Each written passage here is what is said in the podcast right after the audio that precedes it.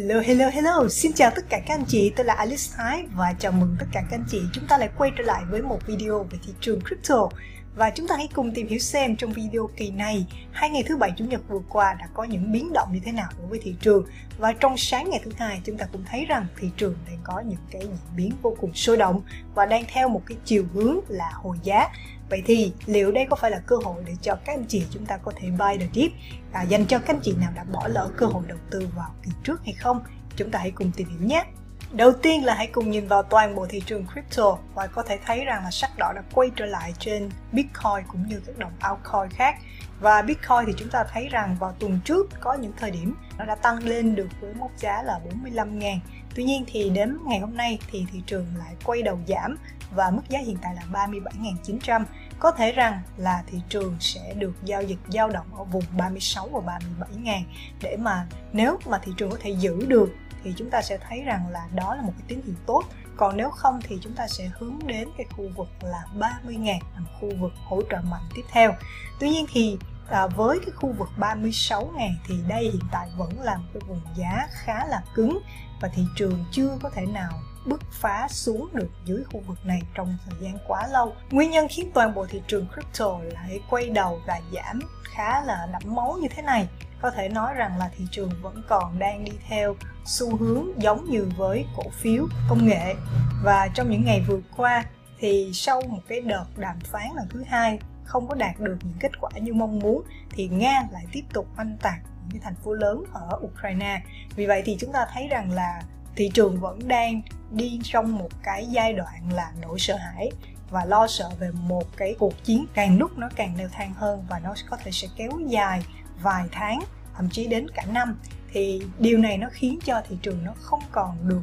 một cái sự ổn định và đó là lý do mà Bitcoin cũng như là các đồng altcoin giảm trong ngày hôm nay. Sau một vài ngày đi theo giống như với cái đà tăng của vàng thì Bitcoin đã quay trở lại cái đợt giảm trong ngày hôm nay và như vậy thì chúng ta thấy rằng là vẫn còn cần phải có một ít thời gian cho Bitcoin cũng như là các nhà đầu tư để đối xử với Bitcoin như là một loại tài sản mang tính chất trú ẩn.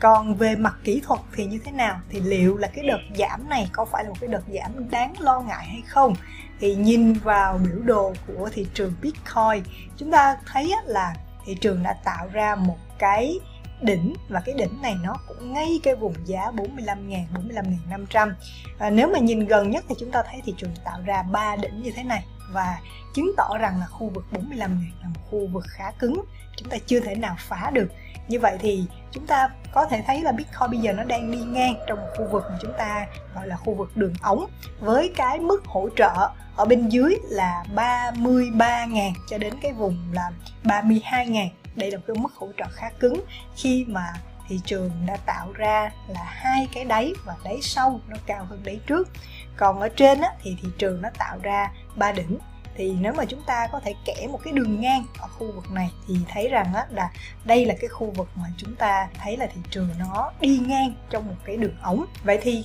cái điều mà chúng ta kỳ vọng đó chính là khi mà thị trường nó hồi xuống khu vực hỗ trợ ở bên dưới thì nhiều khả năng nó sẽ được bật đẩy tăng lên. Thì đây là một cái dấu hiệu khiến cho chúng ta có thể kỳ vọng thị trường lúc này, bây giờ đây, có thể sẽ không giảm quá sâu dưới 33 ngàn, nhưng hoàn toàn có thể là sẽ test lại cái khu vực 33 ngàn và sau đó được đẩy lên trên. Còn lên khu vực 45 ngàn thì có thể là thị trường sẽ bị khựng lại ở khu vực này, trừ phi là có những tin tức tốt và chúng ta có được cái sự giảm than trong căng thẳng Nga và Ukraine, thì lúc này thị trường mới có thêm những cái sức mạnh để mà tăng lên, phá lên được lại mốc 45 ngàn Vậy thì thời điểm này có phải là một thời điểm tốt để có thể tiếp tục mua vào Bitcoin hay không? Về mặt ngắn hạn thì các nhà đầu tư nếu mà theo quan điểm giao dịch trong ngắn hạn lướt sóng thì đây chưa phải là một cái thời điểm tốt để chúng ta vào còn đối với trung hạn và dài hạn, và đây cũng chính là những nhà đầu tư đã tích lũy tài sản thì chính là một cái cơ hội rất tốt để chúng ta có thể mua vào Bitcoin. Bởi vì trong thời gian hiện nay thì các nhà đầu tư lớn và dài hạn mới bắt đầu nhảy vào cuộc chơi này. Chúng ta có thể thấy là đầu tiên là những nhà đầu tư cũng như là các giáo sư về tài chính và kinh tế của các trường đại học danh tiếng cũng đã bắt đầu đánh tiếng đó chính là Bitcoin sẽ dần dần thay thế đồng đô la Mỹ nếu mà Fed không có những động thái bảo vệ cho đồng đô la Mỹ. Thì mới vừa rồi đây thì giáo sư của trường Walton là một trong những cái trường rất là nổi tiếng về tài chính trực thuộc Đại học Pennsylvania, đã có nói rằng là Bitcoin đang dần dần thay thế đồng đô la Mỹ và cái sức ảnh hưởng của Bitcoin hiện tại đây đã rất là lớn, trên quy mô là toàn cầu. Thì ông ta có nói rằng là Cục Dự trữ Liên bang Mỹ Fed đã có một màn thể hiện tồi tệ trong năm vừa qua. Khi mà lạm phát gia tăng và Fed thì lại nói rằng đây chỉ là một cái đợt lạm phát trong ngắn hạn và nó sẽ không có cái nguy cơ bị kéo dài quá lâu. Nhưng chúng ta hãy cùng nhìn vào cái chỉ số CPI của Hoa Kỳ. Nó được ghi nhận ở mốc 7,5% là mốc cao nhất trong vòng 40 năm vừa qua cũng như là cái chỉ số về giá xăng, dầu, giá gas, giá thực phẩm thì hoàn toàn có thể thấy rằng là lạm phát nó hoàn toàn nó cao hơn cái mức 7,5%. Thậm chí mà nếu chúng ta tính mà lạm phát mà giá trị thật của nó thì có thể lên đến từ 25 cho đến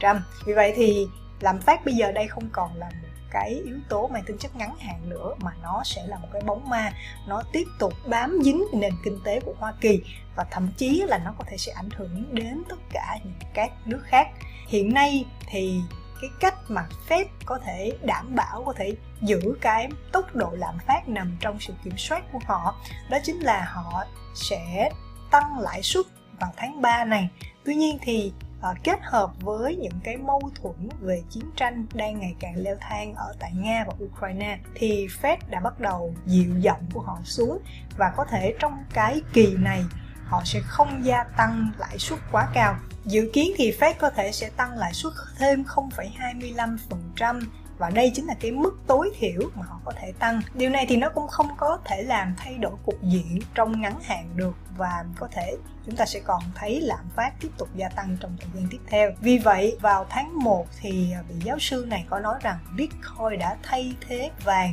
như là một cái loại tài sản mang tính chất đảm bảo và một loại tài sản bảo hiểm lại so với lạm phát dành cho các cái thế hệ millennials, thế hệ mà sinh từ năm 80 cho 90 thì chúng ta thấy rằng là các thế hệ giới trẻ ngày nay thì họ tiếp nhận về tiền điện tử nhanh hơn là các thế hệ trước đó. Tiếp theo là thêm một nhà đầu tư cực kỳ là kỳ cựu đã lên tiếng rằng hãy đánh bại lạm phát bằng cách tích lũy thêm các loại tài sản mạnh. Và đó chính là Robert Kiyosaki, là tác giả của cuốn sách Cha giàu, cha nghèo vô cùng nổi tiếng. Và đây là cái cách ông ta hướng dẫn các nhà đầu tư có thể có được cái lợi nhuận trong một chu kỳ lạm phát cao như thế này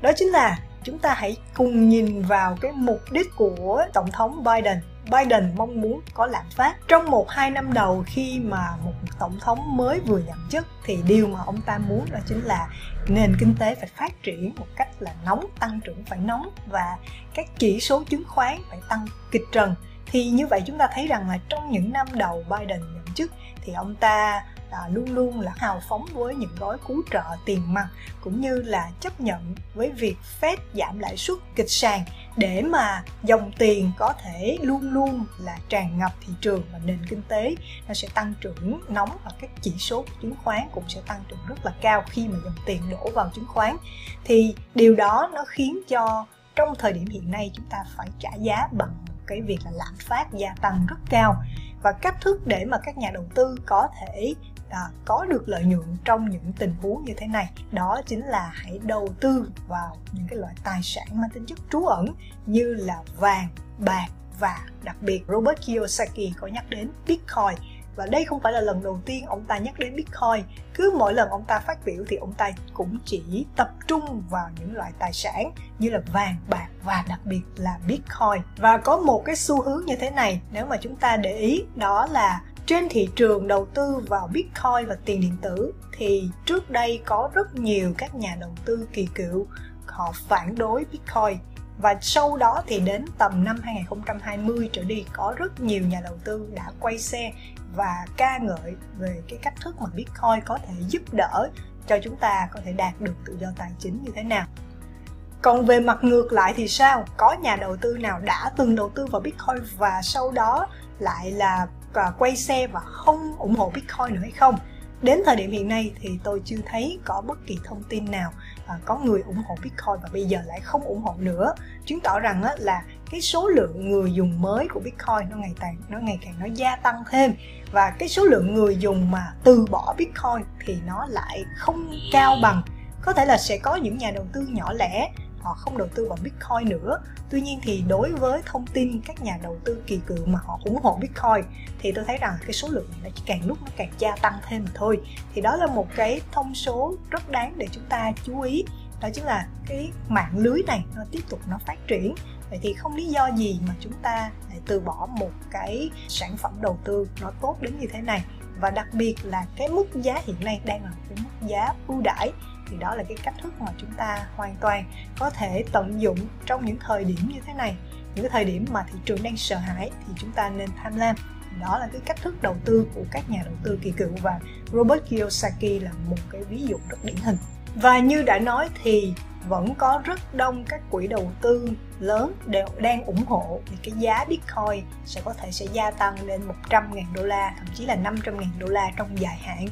Và họ cũng đưa ra cái phương pháp khuyên dùng cho các nhà đầu tư nhỏ lẻ. Đó chính là hãy tiếp tục sử dụng DCA là dollar cost averaging là cái cách thức mà chúng ta trung bình giá Bitcoin. Và chúng ta trích uh, một cái số phần trăm nhất định trong thu nhập hàng tháng của chúng ta để mua vào Bitcoin. Thì đối với quỹ đầu tư tên là Skybridge Capital thì CEO và founder của quỹ đầu tư này cũng có chia sẻ rằng ông ta mỗi tháng sẽ dành ra khoảng 4% của cái dòng tiền trong tháng đó của quỹ để mà tiếp tục tích trữ Bitcoin thì đối với các quỹ đầu tư 4% thì chúng ta nghe có vẻ ít nhưng thực chất là nó là à, hàng chục triệu đô thậm chí hàng trăm triệu đô thì đó là cái cách thức mà các quỹ đầu tư lớn họ cũng đang đầu tư với Bitcoin và nó hoàn toàn nó đơn giản và các nhà đầu tư nhỏ lẻ cũng có thể học tập theo. Ok, và đó là những thông tin trong video ngày hôm nay. Nếu các anh chị thấy bổ ích thì hãy để lại một like và một subscribe nha. Và đừng quên nhấn chuông đăng ký theo dõi ở bên dưới để nhận được những thông tin mới nhất từ chúng tôi. Và chúng ta sẽ gặp lại nhau trong những video kỳ sau với nhiều thông tin thú vị và bổ ích hơn nữa nha. Xin chào và hẹn gặp lại. Bye bye!